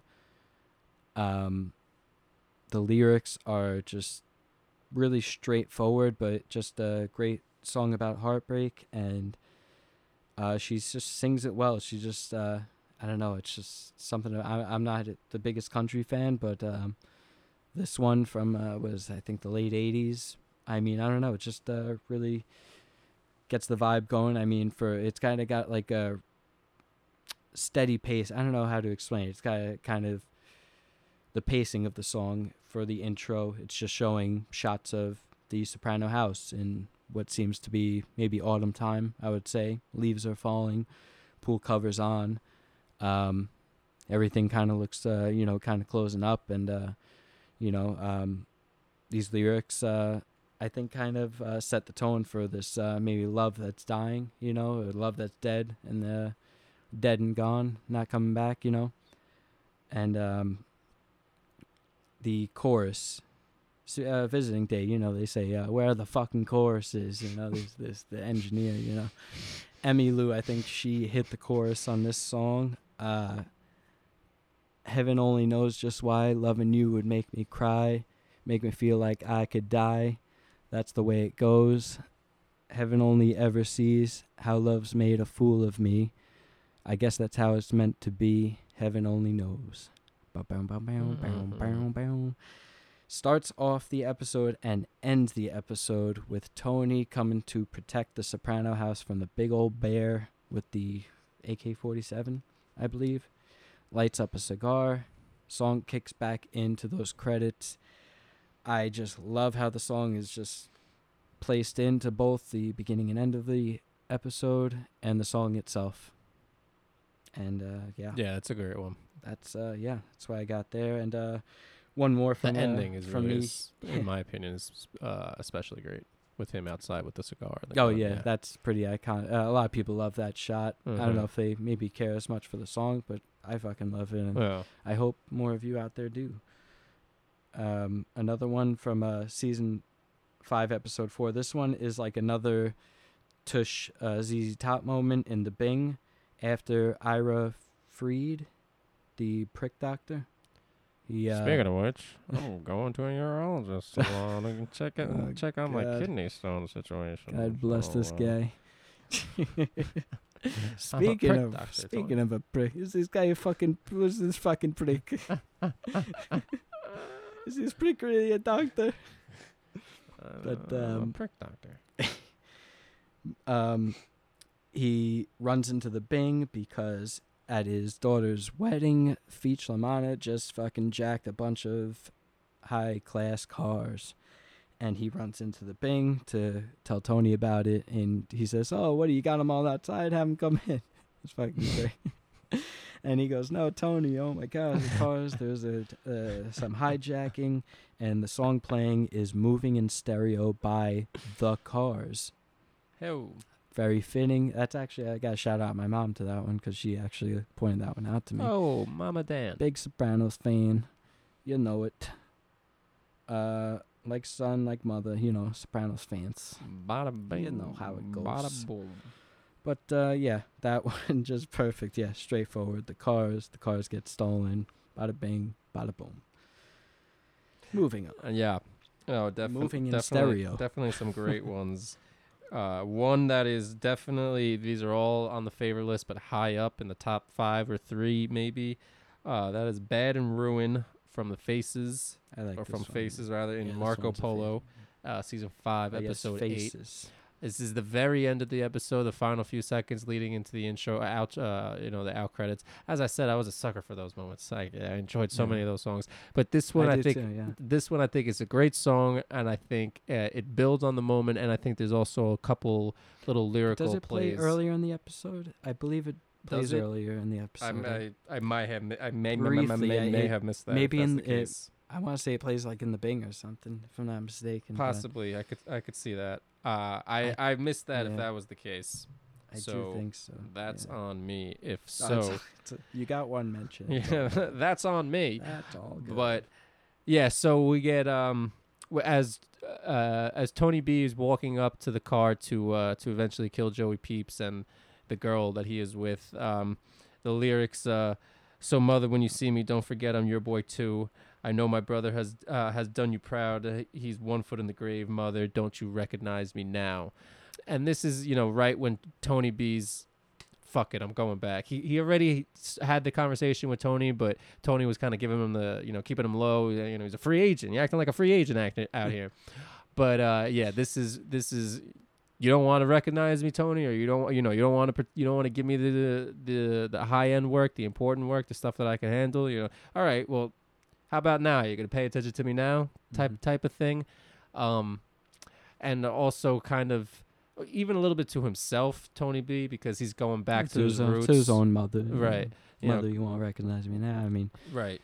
yeah. I mean, not that she seems like she can do much, or not. I mean, not that she doesn't want to do anything. I mean, you know, obviously she would if she could, but what's she gonna do? You know, he is Right. who he, he's gonna do what he's gonna do. Right, you know. exactly. Don't you know? Don't you recognize me now? Like I'm sorry, ma. I am who I am. Like what do you what do you want from me? Like the, it is what it is. So, uh, but I and then it continues to play. You know, as he walks back to the car with his foot hobbling, uh, it plays uh, into the credits. And yeah, I it's I listen to that song over and over again. It's a great one. And uh, the uh, one. There's a lyric with the uh something with the one foot in the grave, right? yeah, right. So It's uh, I know my brother has has done you proud. He's one foot in the One foot- grave. No, yeah, yeah, yeah. yeah. yeah. yeah. mother, don't you recognize? That's uh now? yeah, Rod Stewart singing on that. Uh, it's like a little super group. I think there's uh, one of the Stones was in that group as well, and uh, I think one of the members went on to create the band Humble Pie. Little more music history there for you, but uh, Little bit of past. yeah, Rod Stewart, uh, that raspy voice, "Mother, you won't recognize me now." Yeah, it's it's it's perfect with uh with some of the the riffs they got going, some of the uh some of the beats, some of the drums, some of all of it. It is a fantastic one. Yeah. And it hits definitely hits the moment uh pretty pretty hard there. Totes. Uh totally completely different uh different vibe, different song. And that is again uh Mr. Smith, Mr. Shawn, Smith uh, leaving California and uh, long t- long term parking, season five, episode twelve. This is of course a very emotional moment for a lot of people. This is at the very beginning when uh, Adriana is in the car, but she's dreaming that she's driving by herself and she's driving away. And uh, again, kind of like what I just mentioned with the previous song, I think it fits for the moment because it has kind of like a, a wistful kind of type of al- al- almost um, Has a hopeful feeling. Right, yeah. Which Gives gives that feeling. which you sure. really want in that moment. Like when you're seeing that for the first time, you're like, "Go, just just keep going, just keep going." It's almost like, "Oh no, it wasn't real." yeah. But there's also, um, you know, some some pretty interesting lyrical twists or uh, ties there. You have uh, if you ever want to get away from California, maybe in another life you'd like to stay, and the devil may call you when he thinks it's time. Uh, Tony had just given her a call. Tony as the devil wouldn't be the first time. Uh, definitely a little interesting in that regard. Um, also, I think it's like also a little opposite playing the lyrics. Being as Shawn Smith was a West Coast guy, he's saying leaving California, whereas Aid would be heading to California in this right, case. But right. uh, obviously thinking of it in the opposite way, you know, and then definitely uh, makes makes sense. Yeah. That yeah, I mean you could look at it from both ways, and uh, maybe they're they're kind of playing on both, and then later you know just get in the car, just get in the car now, take off and drive. Don't wait too long because you're almost there. Don't wait too long because you're almost there. Don't wait too long till you you see it undone. Yeah, I mean she had a lot of moments to kind of get away, even before the FBI got to her. Going going back early on, she had a lot of moments where she could have just gotten away from Christopher, gotten away from all this. At some point, you know, if she runs away while the FBI was on her, yeah, she probably has some problems on her hand. They probably track her down, but who who knows exactly what happens? They're not after her. If she, uh, you know, if she really runs away, if if they think that she's really t- cut ties and she's not really of use to her anymore, maybe they leave her alone. Of course, you know, she's committed crimes. They can get her in jail, but they don't want to get her in jail. That's not the point. She could have been in jail. Right. So that's that's not really the point. So she definitely had opportunities to kind of get away, and uh, she kind of did wait a little bit too long, and she you know lost that opportunity, and this too is the end of it. she was almost there. yeah, though. she was almost there. But yeah. Um, and then actually that uh, well, it cuts uh, to her actually in the car then with Silvio, and then when they get off the exit ramp and all of a sudden they're kind of uh, going off the beaten path, it cuts to Barracuda by Heart, and um, I may have mentioned this in the other episode we did about animals because I think I mentioned uh, the mention of Barracuda and Silvio being this predator type animal, Barracuda being a, a fish, predatory fish that uh, rips shit apart, I believe. But uh, yeah, Rip shit apart. badass little fish. But uh, yeah, Barracuda. This song playing, it's a pretty popular classic rock song. I think it's a pretty well known one. But uh, I think for that moment, Silvio kind of being that Barracuda and uh, turning on Adriana in that moment. Ooh, Barracuda. But uh, yeah, great song. Just wanted to throw that brief mention in there. Yes, and then uh, to wrap up uh, season five, "Glad Tidings" from Van Morrison, another song we see multiple times. Another. Van Morrison, yeah. Yeah, he, he's. Uh, I'm a big fan, and they use him a bunch, and they use him very well, and uh, as they should, because he's got plenty to work Mi- with. Uh, Mystic Eyes was uh, Mhm. in- we, he was in them and Gloria, I believe they play. Yeah, and uh, the comfortably numb version, which kind of Comfortably I don't Numb know if they chose the Departed track for a reason, Departed soundtrack for a reason, because that's the version that's on the Departed soundtrack, or Right, maybe they just wanted that version, so they. because it's Van Morrison. right, yeah, that's, good, that's a good point. you never they do, know. They do play a lot of Pink Floyd. They do play a lot of Van Morrison, so it's kind of cool to just have that right, little, and s- yeah, you yeah, know, crossover there. which you'll you'll get to. Right. uh, Yes, because we definitely have a little bit on that one. I have a handful left. We're co- we're coming down coming we're down coming the stretch down here. the line. But uh, yeah, glad tidings. We hear it. Tony B getting out of the car when he is, uh, you know, uh, on the run, on the hide, and uh, we hear um, the exact line "Glad tidings from New York." And when we hear New York, we see Tony B kind of lift the gun. So you know that's what he's thinking. He's thinking New York is out to get him. Right. And Yeah. then of course we ends up happening. Tony does does the deed for New York because he's trying to preserve a little bit of something there. And um but then later on in the episode it, it hits really well as we kind of wrap up the episode. We get a little bit more of an extended version of it after after Tony does a little some of the running through uh the forest through the yards and whatever and he has the conversation with uh with Mink If I were you, I'd rub a camel's hump. Yep, yep. And uh, he's he's finally starts making his way back back into the house, and we have that moment where is it the bear? Is it Tony who's like making his way through the back Yes. gate or the through love the fence? That. Yeah, I love that. Yeah. moment, Yeah. And um, again, we get Song we get kind in. of the same point in the song with with uh, the glad tidings from New York, and uh, glad tidings from New York. yeah, that's um, I mean, it kind of it's it's kind of pretty obvious with the whole uh, New York thing, because New York is is obviously really tied to this whole thing, so that's kind of the big meaning of it. But I think, like I just said, it, it hits really well. I mean, glad tidings means good news, so it's kind of you know an ironic kind of twist on it. I guess A few of those other not, you open know. up your eyes so you may see. I don't know, maybe some of those like uh could fit in there with uh Tony opening his eyes to uh, you know, what he has to do. right. Tony B opening his eyes to uh what he uh, has done and the consequence of that. And, but yeah. but sure on on its own, it's uh it's definitely a great song. Oh, for sure. So Can't Moving that. to season six. This is one um, we don't hear a lot of. It gets it's at the very end, like the final minute or so. But we kind it's kind of interesting for a couple of reasons. Fucking reasons. mayhem. Yeah, fucking mayhem. We get "Over the Rainbow" by the Mystics. It's a version I actually really enjoy. If you haven't tell, if you haven't been able to tell, I really do enjoy '60s and '70s music. Little dabbles of '50s even there. I go back. Dan does also, but It's all good. uh, I I really enjoy it. But it's all good stuff. little doo-wop, bop, shabop, shabang, bang. But this starts to play when Chrissy is talking to Tony about doing Cleaver, and you know he has the conversation. You kind of owe me, blah blah blah.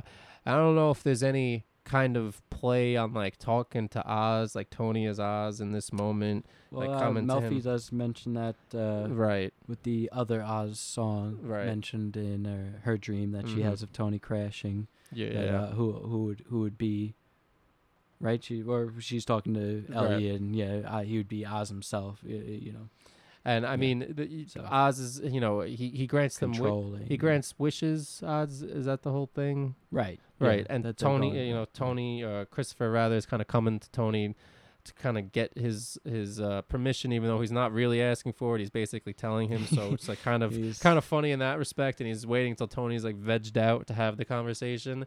He's a fucking Cobra Christopher. but that is what's going on there.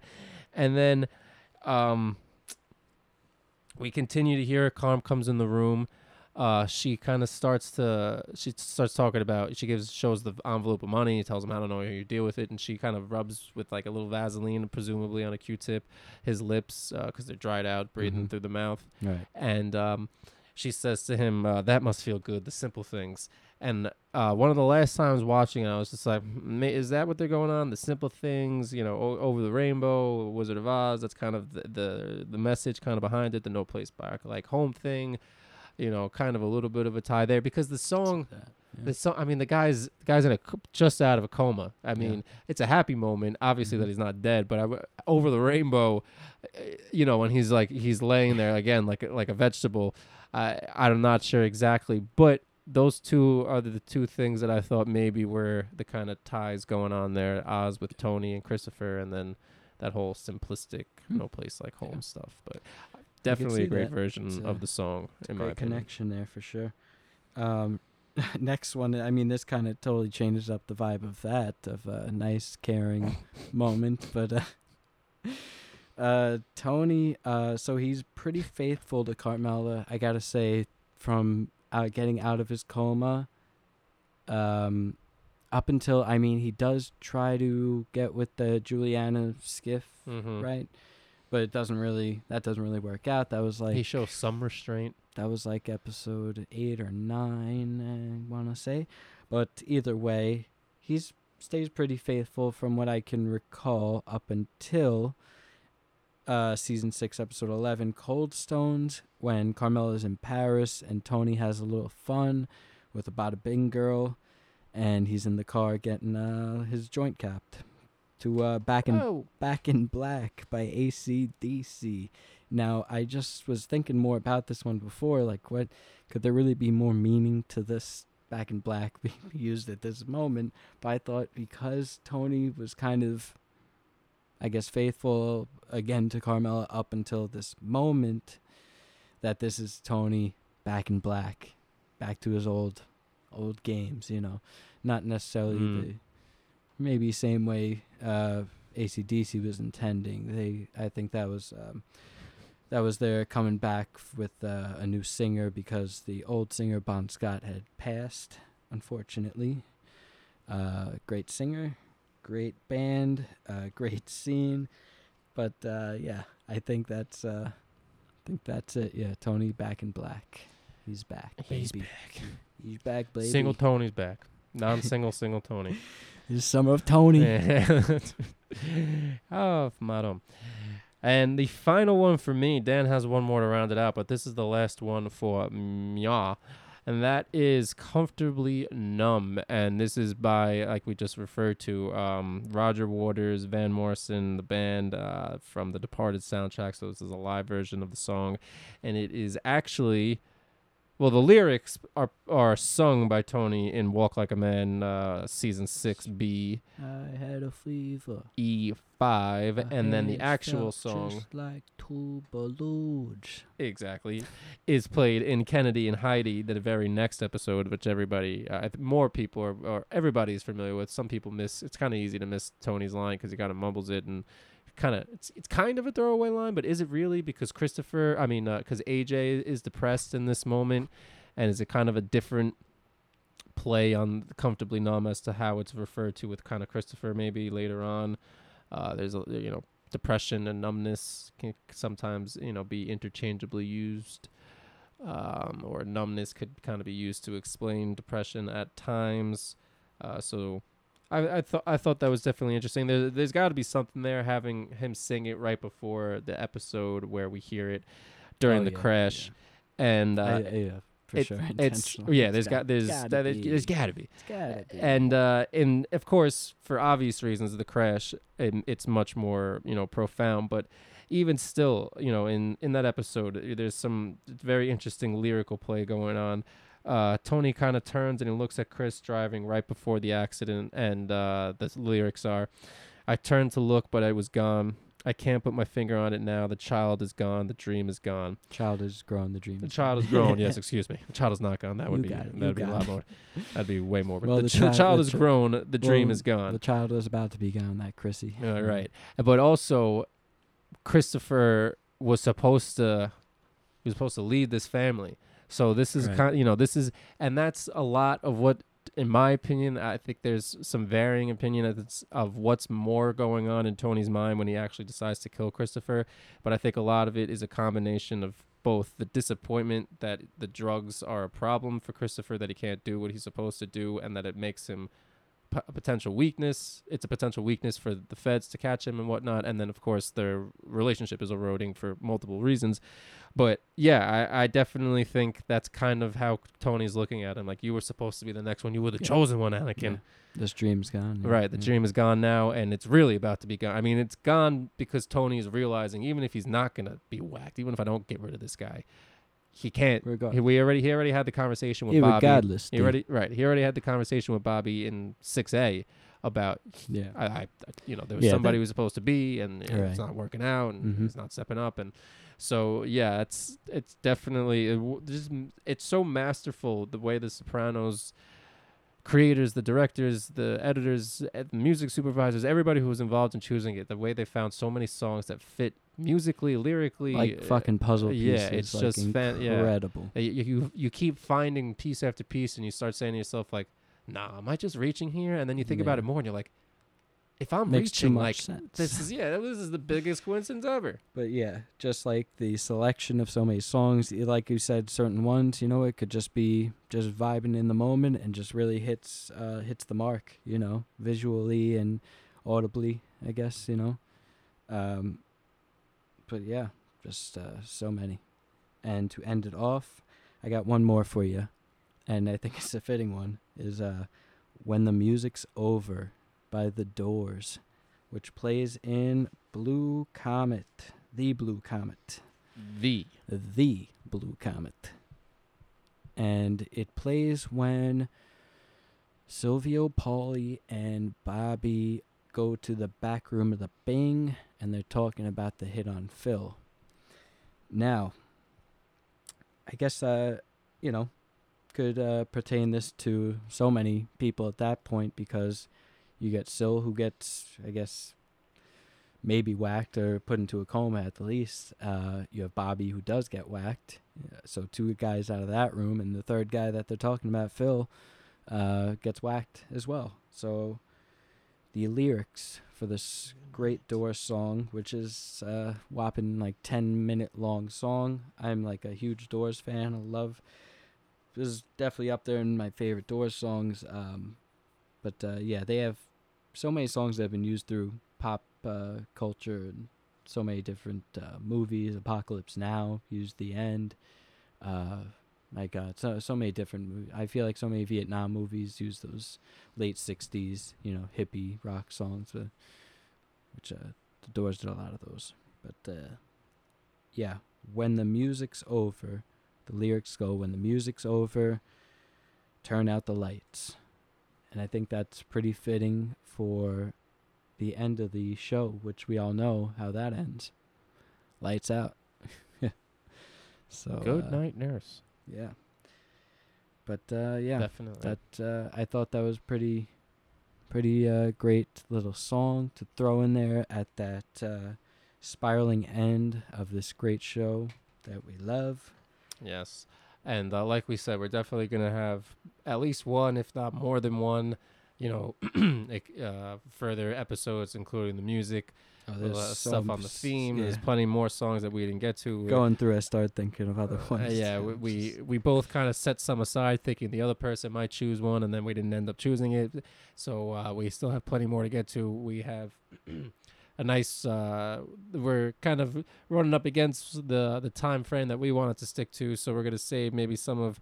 You know the replies that we got to a a great post a while back asking some of the followers to give us some of their favorite songs and moments, including songs in The Sopranos. So we'll read off some of those the next time we have one of these episodes. Yeah. But We'll we- probably uh, rehash some of those posts, maybe get a few more responses, Mhm. see uh, people think about it, and maybe after this uh, pod, they'll uh, give some more replies, some more feedback on this, and uh, yeah, let us know what you think. Uh, we hope you appreciated it. We know the music uh, definitely hits hits the soul of a lot of people. So this was quite the task, I will say, in terms of uh, research and yeah. Well, there's more research, but getting the real fine details and, and getting getting some background information, but it was well worth it. So we hope that you all enjoyed, Yes. and uh, we will be back with you all.